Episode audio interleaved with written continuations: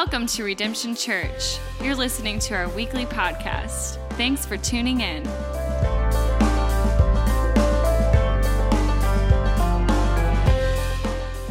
We sin, that we turn our way away from the Lord, and that we run and we rebel and we are separated from the presence of God. But God, He comes for us. And just as God sends a fish to Jonah, God sends His son Jesus to save us. And so that's Jonah, that's you, that's me, because we are Jonah. And that leads us up to today where we're going to do Jonah chapter 2. If you got your Bibles, go ahead and turn with me. We're actually going to start in 117. Here's what it says And the Lord appointed a great fish to swallow up Jonah. Today we're going to talk a little bit about the fish. And Jonah was in the belly of the fish for three days and three nights. 2 1. Then Jonah prayed to the Lord his God from the belly of the fish, saying, I called out to the Lord out of my distress. He answered me out of the belly of Sheol, that is hell, that is the grave, that is death. And you heard my voice. Hey, do you believe that God hears your prayers? Do you believe that God hears when you call out to Him? Do you believe that God hears your voice? Do you believe that when you're sinking and drowning and you seem to be hopeless, that God, He hears you? Says he heard my voice for you cast me into the deep into the heart of the seas and the flood it surrounded me. All of your waves and your billows they passed over me. So jonah he is sinking and he is drowning. He is being tossed back and forth by the waves. Everything is crashing down all around him. He's being tossed back and forth by the waves. Then i said i am driven away from your sight. Yet i shall look again upon your holy temple. In the Old Testament, that word temple, what it means is this is the place that houses God's presence.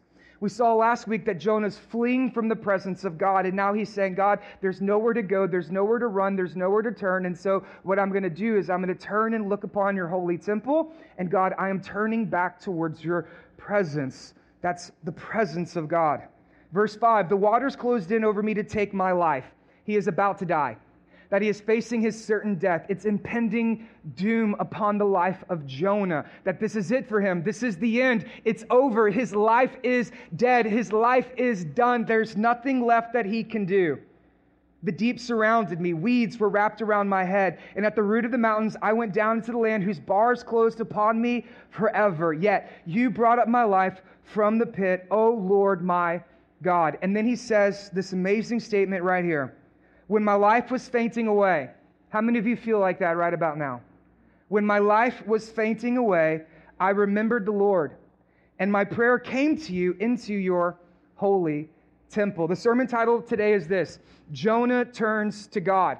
Okay, but before we get into that, I need to address Jonah and the fish. Some of you are thinking about the fish right now. Right, yeah, okay, this Jonah story is pretty cool, but what about the fish? How many of you are still thinking about the fish? Okay, let's just for a moment talk about Jonah and the fish. You're wondering, how did a guy survive in the belly of a fish for three days? Now, some of people, they come to the Bible and they say, This is the reason that I can't be a Christian, right? Because all of these crazy stories in the Bible, I mean, something about a guy getting swallowed by a fish, I mean, that is crazy. And I'll give you that. Okay, yeah, this is crazy. This is weird. This is a little unusual. And um, that's the reason that we call it a miracle.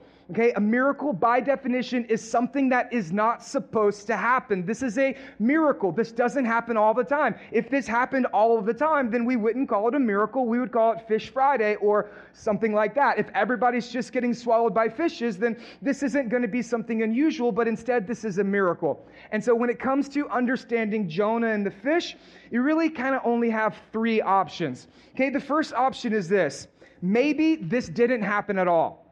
Right? Some people believe that. They'll say, oh, the story of Jonah is an allegory about, you know, the stories of life and how to, uh, the storms of life and how to overcome adversity and difficulty. It's just a good story written by some people who wanted to pass it along for a moral story for children. They'll say, it's fiction, it's fanciful, it's just some big fairy tale and they'll say that Jonah, it didn't actually happen. But I think that's a bad explanation for a couple different reasons. First is we know that Jonah is a real historical person, that Jonah really lived and he really, he really was a person who served as the prophet of the nation of Israel in the northern kingdom. His story is found in 1 Kings chapter 14. It's also written about elsewhere in other Hebrew history. And the Israelites in Hebrew history, they took meticulous detail of their stories and they didn't make it a part of their culture to invent fanciful stories to pass along to have people to believe that they're real. So historically, that excuse, it just does not add up. The second reason is it denies the authority of the scriptures. Okay, as Christians, we believe in what we call the authority of the scriptures, that this is God's word, and that this word is true, it's trustworthy, it's timeless, and it tells us exactly who God is, what God says, what God does, and it's the final rule and authority of the life of the believer. And so to disregard Jonah is to disbelieve in the authority of the scriptures. But some people, they do that. They come to the Bible and they pick and choose what they like, what they don't like, what they want to believe, and what they don't want to believe. And what they do when they do that is they stand in authority over the scriptures instead of living under the authority of the scriptures. And so to disregard Jonah is to disbelieve in the authority of the Bible. Okay, and then number three is this Jesus says that Jonah was a real person. That Jesus, he comes and he teaches and talks about Jonah. He says that Jonah really lived, Jonah really preached, Jonah really went to Nineveh, and Jonah was really swallowed by a great fish. And so Jesus believes in Jonah. He talks about Jonah. And so to disregard the life of Jonah is to essentially be calling Jesus a liar. And I don't think that's a good option either. So I reject that. So some people say he didn't exist. I think that's a bad option. Here's the other thing um, some people say that maybe Jonah didn't actually live in the fish. Okay, some people think that, you know, maybe Jonah died. Maybe the fish swallowed him, Jonah died, and then three days later, the fish vomited him up on dry land, and God brought him back to life. Okay, that could happen. We know that there are several miracle stories in the Bible to where God does bring people back to life. We also know in Matthew chapter 12, and this is why some people say this, is that the sign of Jonah, Jesus says, is the sign that I will give you. That just as Jesus was in the heart of the grave for three days and three nights, God brought him back. Just as Jonah was in the belly of the fish for three days and three nights, maybe, possibly, God brought him back as well. That's an option. I think that could happen. Um, it's possible, but I don't believe that's the best option because what we're going to see here in chapter 2 today is that Jonah's going to pray to God while he's still in the fish. And so, how can you pray if you're dead? And so, I just don't think that's the best option either. Here's what I think I think that God, in his sovereignty, he looked forward into the future from eternity past, and God chose and called, and he wanted Jonah to experience his mercy and get on his mission, but he knew just how stubborn and hard headed and hard hearted Jonah was going to be, and he knew that Jonah was going to run. But God, he wanted to bring Jonah into his great plan of grace and mercy and redemption and salvation salvation. And God chose Jonah. And as Jonah ran, God said, you know what? I'm going to run after him. And so when it came time for creation, God, he created a fish that was large enough to be able to house Jonah and use it as a message or a means of delivering him to where God wants him to be. And here's the reason that I think that. Because in Jonah 1:17, here's what it says.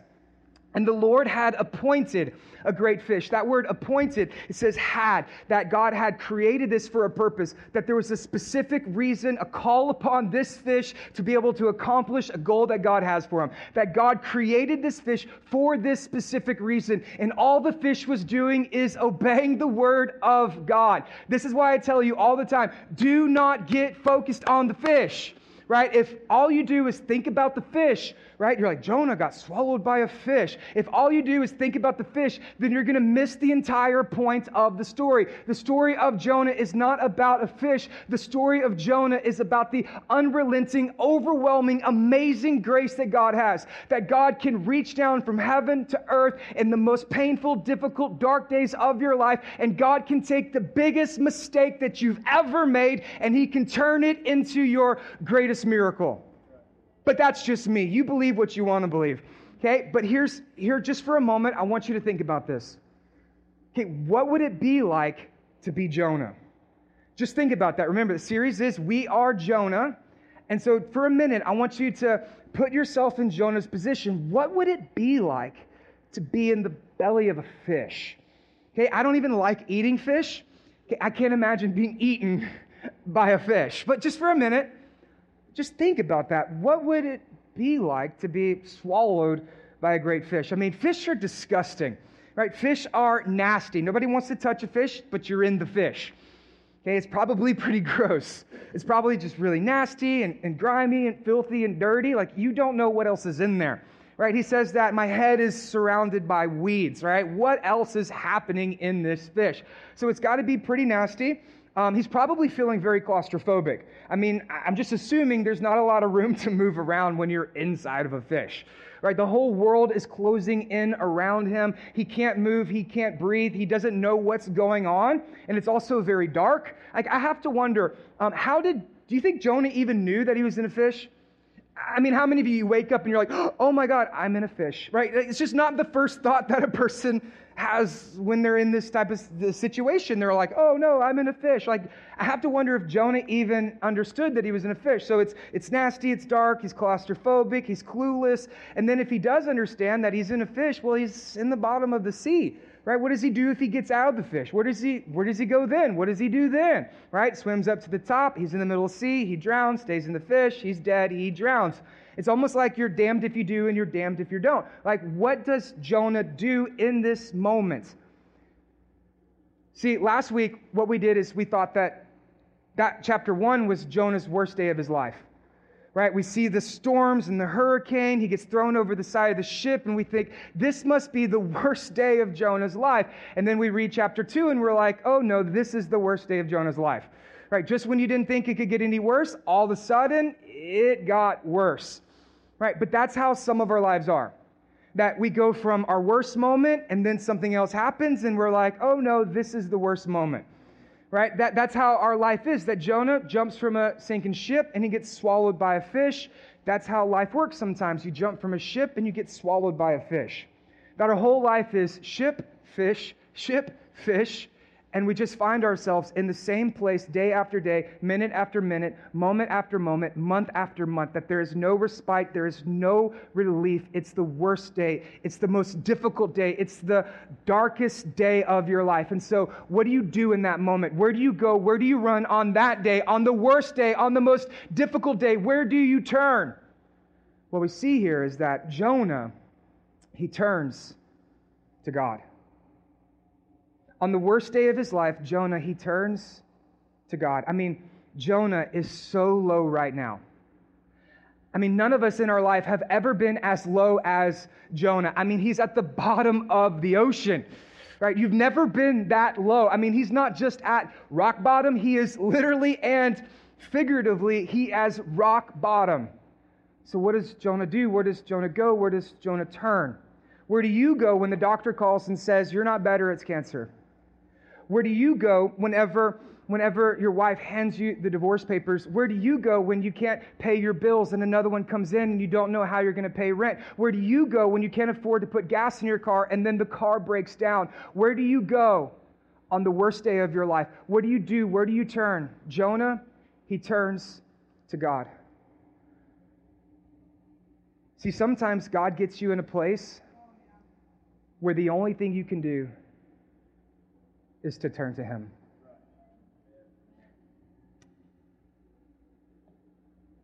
I don't know if you guys know this about me or not, but I tend to be a very anxious person. I tend to worry pretty much about anything and everything all of the time.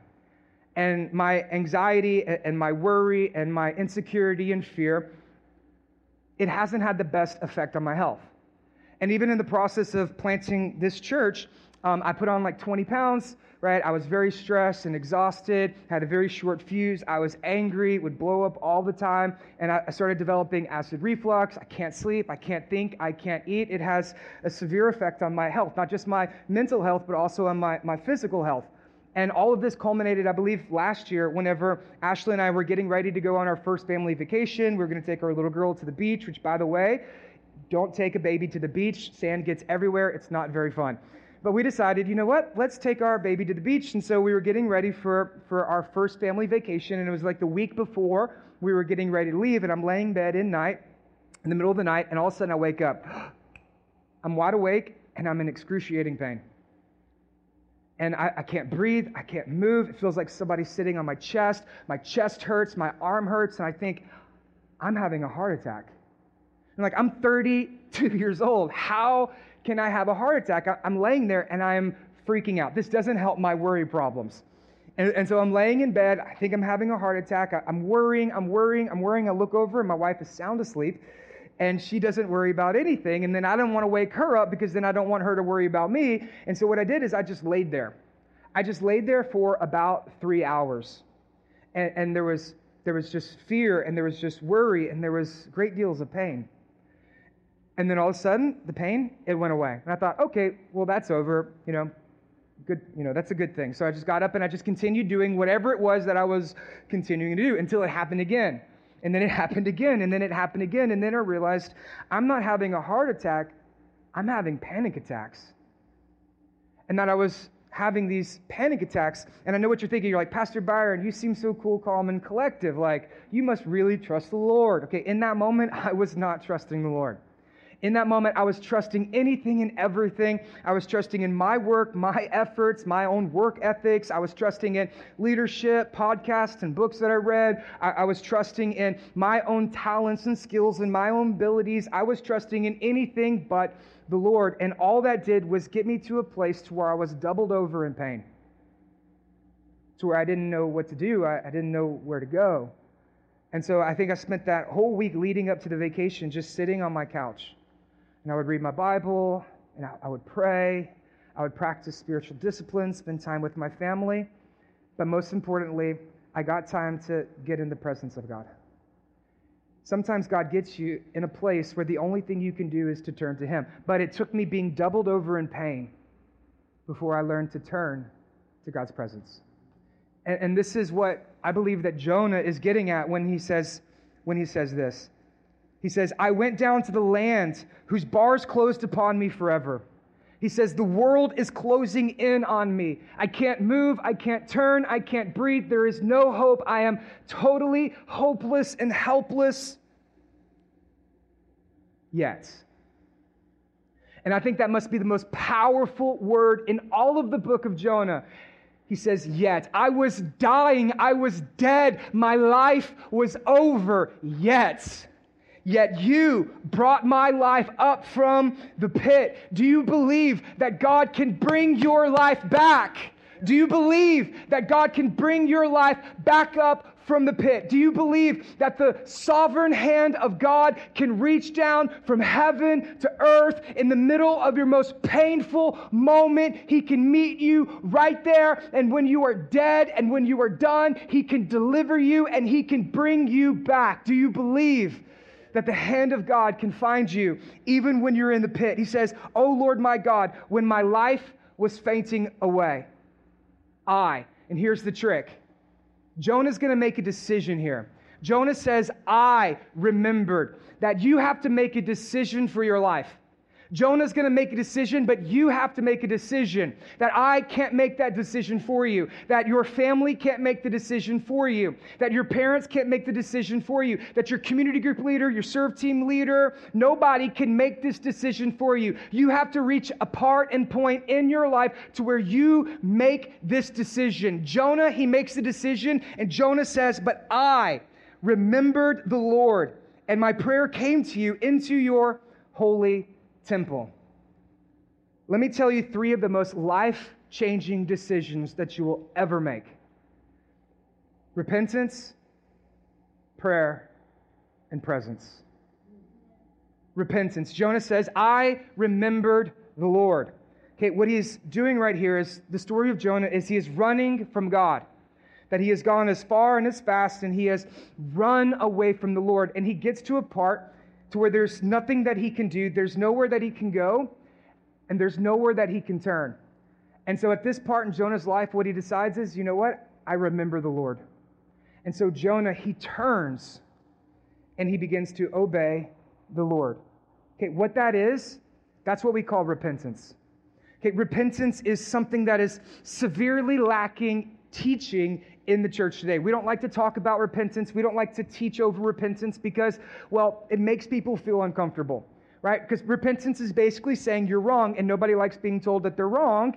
And repentance is so important for the church. I mean, the first word out of Jesus' mouth in Mark is repent, for the kingdom of God is at hand. The first word out of Peter when he stands up on Pentecost to preach is to repent. Martin Luther, when he nails the 95 Theses on the Wittenberg door, he says, The beginning of the Christian life is a life of repentance.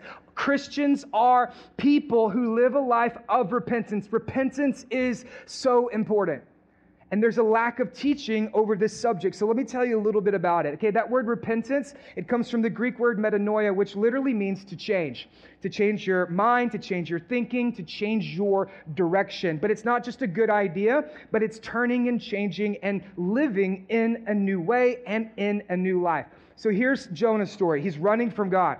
He remembers the Lord, he turns, and he begins to follow God. Okay, this is our life, that we are running towards sin.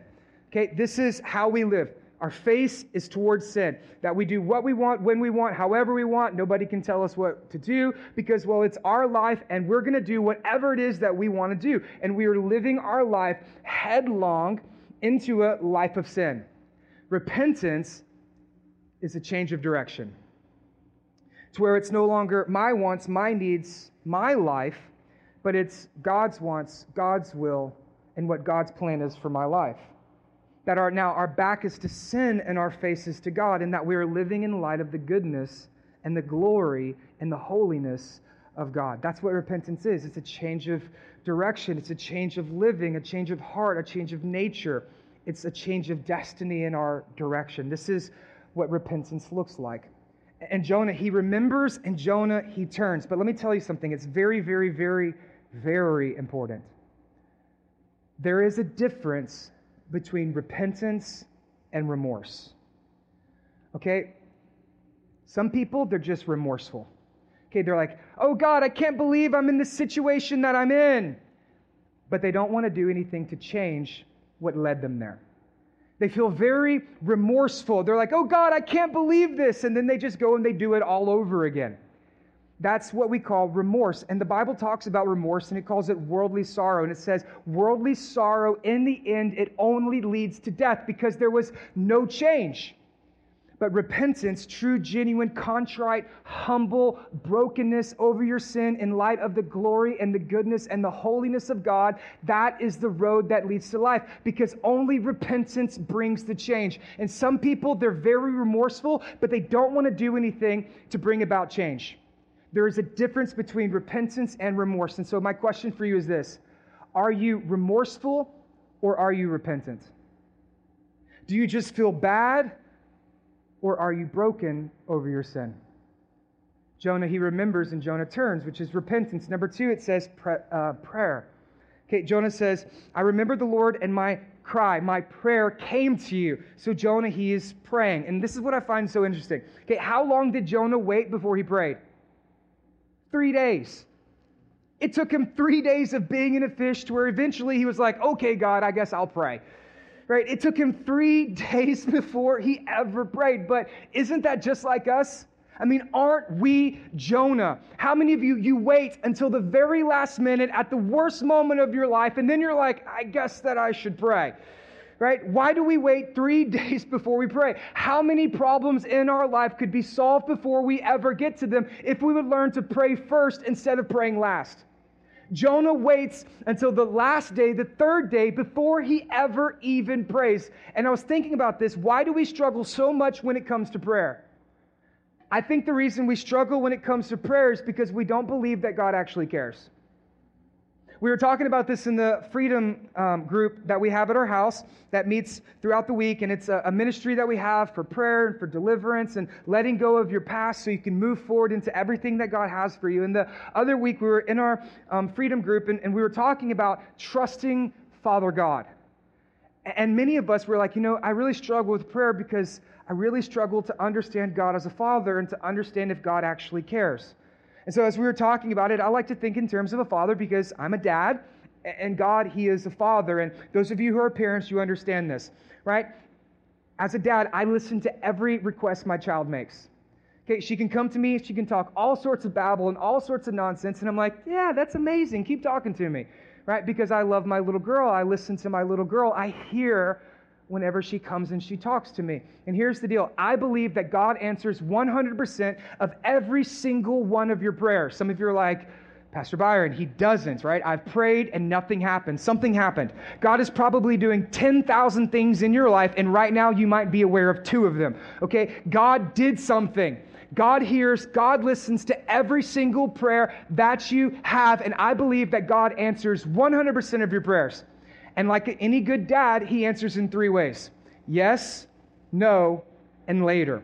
Okay, my little girl, she, every time we eat, at the end of every meal, she says, cookies, right? She wants cookies like all the time. And at breakfast, I say, no. And at lunch, I say, later. And at dinner, I say, heck yeah, let's have some cookies right? But that's the same way that God answers your prayer. God listens to you. God loves you. God hears your prayers because God, He cares. So, my question for you is this Why do you wait three days before you begin to pray? The third thing that Jonah does is presence. So, he starts by repentance, and then it leads to prayer.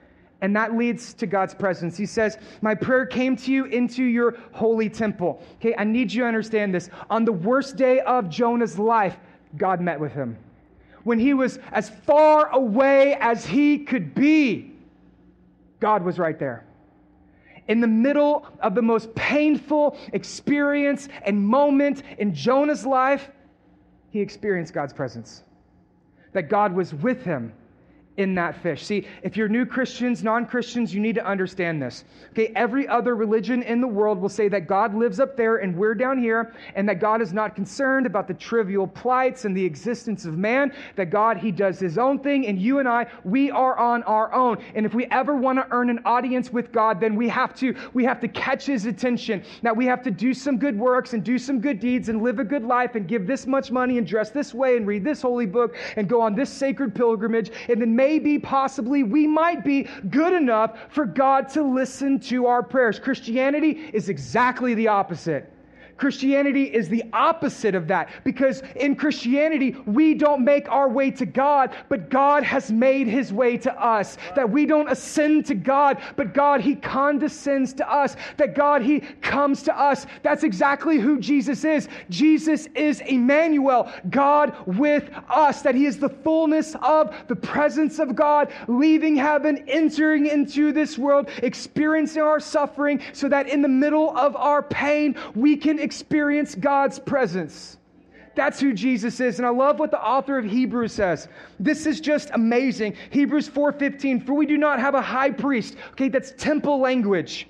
We do not have a high priest who is unable to sympathize with us in our weakness, but one who in every respect has been tempted just as we are. Yet, there's that word again, yet he was without sin. Let us then with confidence draw near that we are invited, that we are compelled, that we can draw near to the presence of God, to that throne of grace, that we may receive mercy and find grace to help in our time of need. Jesus, He understands. Okay, Jesus, He gets it. Jesus, he left heaven and entered in this world, and he lived his life just like you and me. That Jesus was born, he had to learn to walk and to talk and to read and to write and to develop relationships. And Jesus experienced great deals of pain throughout the course of his life that Jesus understands misfortune. Jesus knows what it's like to be betrayed by friends, to be denied by family. Jesus knows what it's like to not be able to pay your bills. Jesus, he was homeless. Jesus, he was disregarded. He was cast down. Jesus understands tremendous sadness. He wept as we wept. He cried as we cried. He mourned as we mourned. And Jesus understands what it's like to wrestle with the will of God because Jesus in the garden, he wrestled with the will of God will of God. Just as Jonah is wrestling in the fish, Jesus, he wrestled in the garden. That with the cross right before him, he, he knows that he's going to the cross. He meets with God in the garden, and he's under so much anxiety and worry and stress and, and, and duress that he literally began to sweat blood that the capillaries in his head they ruptured and under so much pressure jesus literally sweated blood and jesus got to a part to where he says not my will, but your will be done. And Jesus stands up and he goes to the cross in our place. And he is arrested, he is tried, he is crucified, he is beaten, he is bloodied, he is battered, and he dies the most excruciating, suffering, painful death in all of human history so that you can have mercy, grace, and help in your time of need. Friends, listen to me. I know that life is hard. And I know that sometimes it hurts. And you might be at the most difficult, painful moments in your life. But hear me on this. It's better to go through life and experience God's presence in the midst of your pain than to live a life without pain and without His presence. So, my question for you is this Do you need God's presence? God has not forsaken you. God has not forgotten you. God has not abused you. God has not abandoned you. God is with you. And in the great fish, Jonah realizes this. He experiences God's presence in the middle of his pain. And what he does is he turns to God. And what that does is it turns his worry into worship. That Jonah, he stops worrying, and Jonah, he begins worshiping. Here's what it says next in verse 8. For those who pay regard to vain idols forsake their hope and steadfast love. That word right there is the Hebrew word hesed, which means the unwavering, unconditional, the, the, the steadfast love, mercy, grace. That when God, He calls you, He loves you. When He says He loves you, He means it. He is forever and always good towards you. It's His steadfast love. And those who pay regard to vain idols forsake their hope and steadfast love but I with the voice of thanksgiving. Okay, you know what that is? That is worship. Okay, how many of you in Jonah's place right now, you would not feel like worshiping, right? Is Jonah out of the fish? No, he's still in the fish, but what he is doing is he begins to worship God. That just goes to show that we worship by faith and not based upon our feelings and that Jonah, he begins to worship God. He has not yet been delivered yet, but he still turns and he still begins to worship. That's because we don't wait until God delivers us to worship him. We don't say, Oh God, if you get me out of this, then I will worship you. No, we don't worship God for what he does. We worship God for who he is. And Jonah, he turns and he worships God. He says, With the voice of thanksgiving, I will sacrifice to you what I have vowed I will pay. Hear what Jonah is doing. He's juxtaposing two things idolatry and worship. Okay, the opposite of worship is not non worship, the opposite of worship is idolatry. Okay, idolatry is anything that you put or place in the position of God in your life.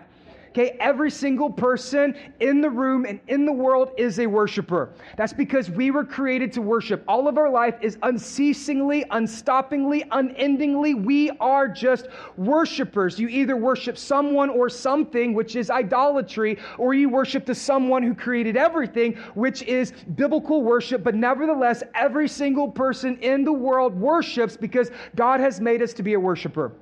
And so we are unceasingly worship. And whatever we put in the place of God, that is the idol. That is what you are worshiping in your life. And when we think of idolatry in America, we tend to think of those foreign countries somewhere else as they make little statues and they bow down and they make glory and sacrifices to it. But we have our own idols here, that there are things in your life that you bow down, you glory, and you sacrifice for. We all have idols. John Calvin, the great reformer, he says the heart is an idol factory, that we love to come up and create all of our own gods. And so, me and my wife, we were talking about this week, and we are wondering what are some of the idols in our life? Right? And, and so, we had this little conversation, and my, my wife, she said, I think for me, motherhood is an idol. See, we prayed for our little girl for about six years. Okay, we had a miscarriage and then we prayed and there was seasons of infertility and, and so we prayed for our little girl and then God gave us a miracle and God gave us this beautiful little girl. But if we're not careful, then our daughter can become the center of our home. She could become the object of our affection that everything begins to revolve around. And if we're not careful, our little girl, she can become an idol. I love my wife. And if I'm not careful, she could become an idol. I love you. I love this church. But if I'm not careful, then preaching and pastoring and teaching and leading and vision and church growth and all the things that God is doing in our lives and ministry, that can even become an idol in my life. If you're not careful, good things that take the place of God, they become idols in your life. And so Jonah, he gets in the fish and he realizes, you know what? I got some problems. I got some idols in my life. I got some things that just aren't where they're supposed to be. And so, what are some of the things that we read about that Jonah, he has made idols? Well, I think that Jonah has a lot of pride. I think, in a sense, Jonah, he idolizes himself. I mean, he talks about himself all the time I, I, I, me, me, me. I mean, Jonah, he really has some pride issues. I think he idolizes himself. He puts himself first, and he's at the center of his own world. And so, when God asks him to do something, he says, No, thank you, God. This is my life. I think Jonah has a little bit of pride in there. I think Jonah also idolizes his comfort. He's a prominent prophet, probably making a little bit of money, got a nice, good, comfortable life. Everybody knows who he is. And then God says, I want you to sell everything and go and preach against the Ninevites. And Jonah's like, No, thank you. This is my life. Right? I got this nice little plan, five year plan. That doesn't involve your plan. I'm not listening to you. I think he idolizes his comfort. But don't we all idolize our comfort? Right? Anything that's uncomfortable, it makes us uncomfortable. And so we idolize our comfort. And number three, I think that Jonah is actually a racist. Okay, when you read through the story, not to give too much away, right? Jonah 1, he talks a lot about, I'm a Hebrew. You're like, okay, we get it. You're a Hebrew, right? Good for you. Um, but whenever Jonah goes to Nineveh, what happens is God saves all the Ninevites, and Jonah's like, I knew you would save them. That's why I didn't want to go. They're not worthy of your love, right? And you're like, Jonah, I think you got some racial prejudice going on right there. One of the underlining themes of the story of Jonah is this issue of racism. Jonah, he has some racial prejudice, he's got some nationalistic pride. And it takes Jonah being in a fish for him to realize, you know what? I got some real problems in my life. There's some idols in my life. And so I want to give you an illustration. Let's think about this. How do you remove the idols from your life? Okay, and so I'm going to give you an illustration. I got this from Chuck and Dee again from our um, Freedom Group. Okay, let's say that this glass is your life. Okay, and all of the air in the glass, those are your idols. So, how do we remove the idols from our life? Okay. The only way to remove the idols from your life is to fill it with something bigger. The only way to remove your idols is to fill it with worship. See, the goal of your life is not to stop being an idolater.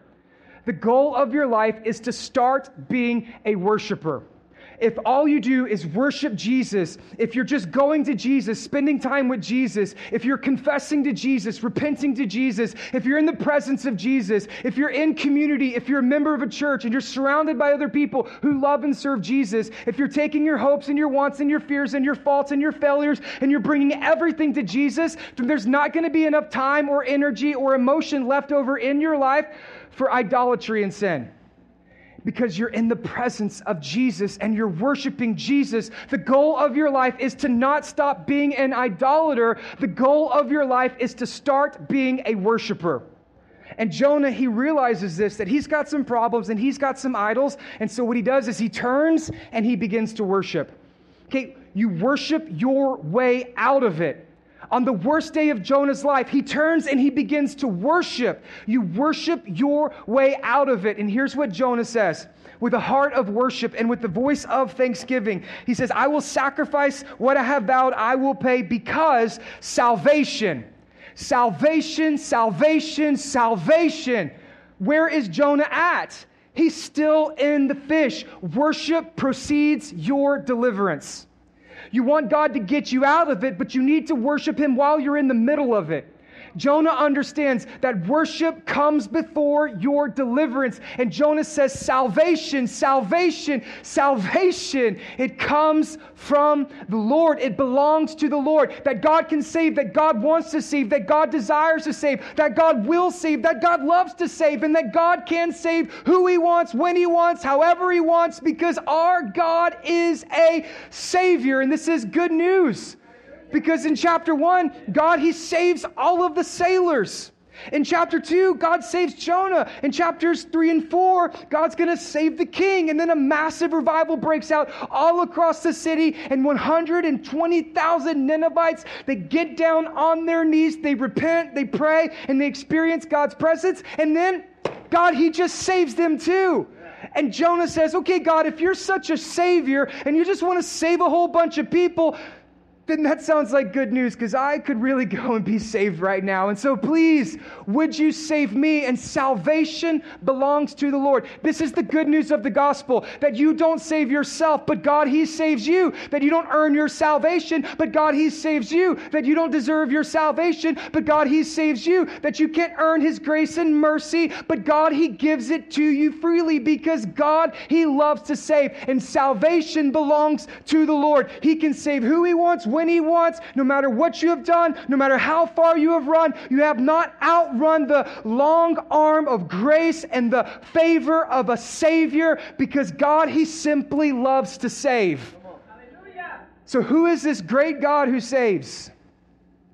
We know that His name is Jesus Christ. Several hundred years after the life and the ministry of Jonah, Jesus comes on the scene, and people are looking and they're wondering is Jesus who he says he is? Can Jesus do the things that Jesus claims to do? Is he really God? Has he really come? Can Jesus possibly save me? And people are wondering, they're waiting, they're watching, and they want to see a sign. And so they ask Jesus for a sign, but here's what Jesus tells them in Matthew 12 For just as Jonah was three days and three nights in the belly of a great fish, so the Son of Man will be three days and three nights in the heart of the earth. For the men of Nineveh will rise up at the judgment of this generation and condemn it. For they repented at the preaching of Jonah, and behold, something greater than Jonah is here. Jesus says, The Savior of Jonah is not the fish, the Savior of Jonah is me. That the whole point, goal, purpose, reason, objective of Jonah is to show that something greater than him is here. That it's pointing towards the coming of the presence of God in the person of Jesus Christ. That he would live the perfect life, the, the, the life without sin. That he would die the painful death in our place. That he would be buried, and then three days later, Jesus would resurrect, conquering Satan, sin, hell, death, and the grave. And Jesus says that something greater than Jonah is here. Behold, your Savior. And here it is just as Jonah was in the fish, Jesus was in the grave. And just as Jonah was about to die, Jesus actually died. Just as Jonah suffered, Jesus suffered. Just as Jonah was delivered from death, Jesus, he was delivered from death. Just as Jonah was saved, Jesus says, I will be your Savior. And just as Jonah turned to me, if you turn to me, then I will love you, I will bless you, I will give you grace, hope, mercy, redemption. I will be your your Savior if you turn and you trust in me. We are Jonah, that we are sinners, that we have run away from God, but we have not outrun the grace of God because Jesus is our Savior. There's hope for sinners because Jesus is the sinner's Savior. And so, what I want you to do today, redemption, is I want you to worship God. I want you to worship him because there's this great God who saves, that he reaches down into the biggest mistake of your life and he can turn it into the greatest miracle. And in the middle of your pain, you can experience his presence. And so we're going to worship with the voice of thanksgiving. And some of you, you need to, you need to repent. That's your first step of worship. That you're running from God, you have not turned and trusted in God, that you're living your life in your own will and in your own way, and you can't run any longer. And so today is the day that you begin to repent. Others of you, you need to pray. That it's been way too long since you prayed. You're not three days, you're four days, you're five days. It's too long since the last time that you prayed. And so we have a prayer team in the back. They would love to pray for you. And then others of you, you need to experience God's presence. That you're in such moments of pain and darkness and despair. And I want you to know that God's presence is available for you, even in the middle of it. Redemption Church meets every Sunday morning on Crockett Street at the gig. If you would like to know more, you can find us online at www.redemptiontx.com or join us for one of our two services at 9:30 or 11:15 a.m. Sunday mornings in downtown Beaumont. Kids are welcome too. We are Redemption and we would love to meet you.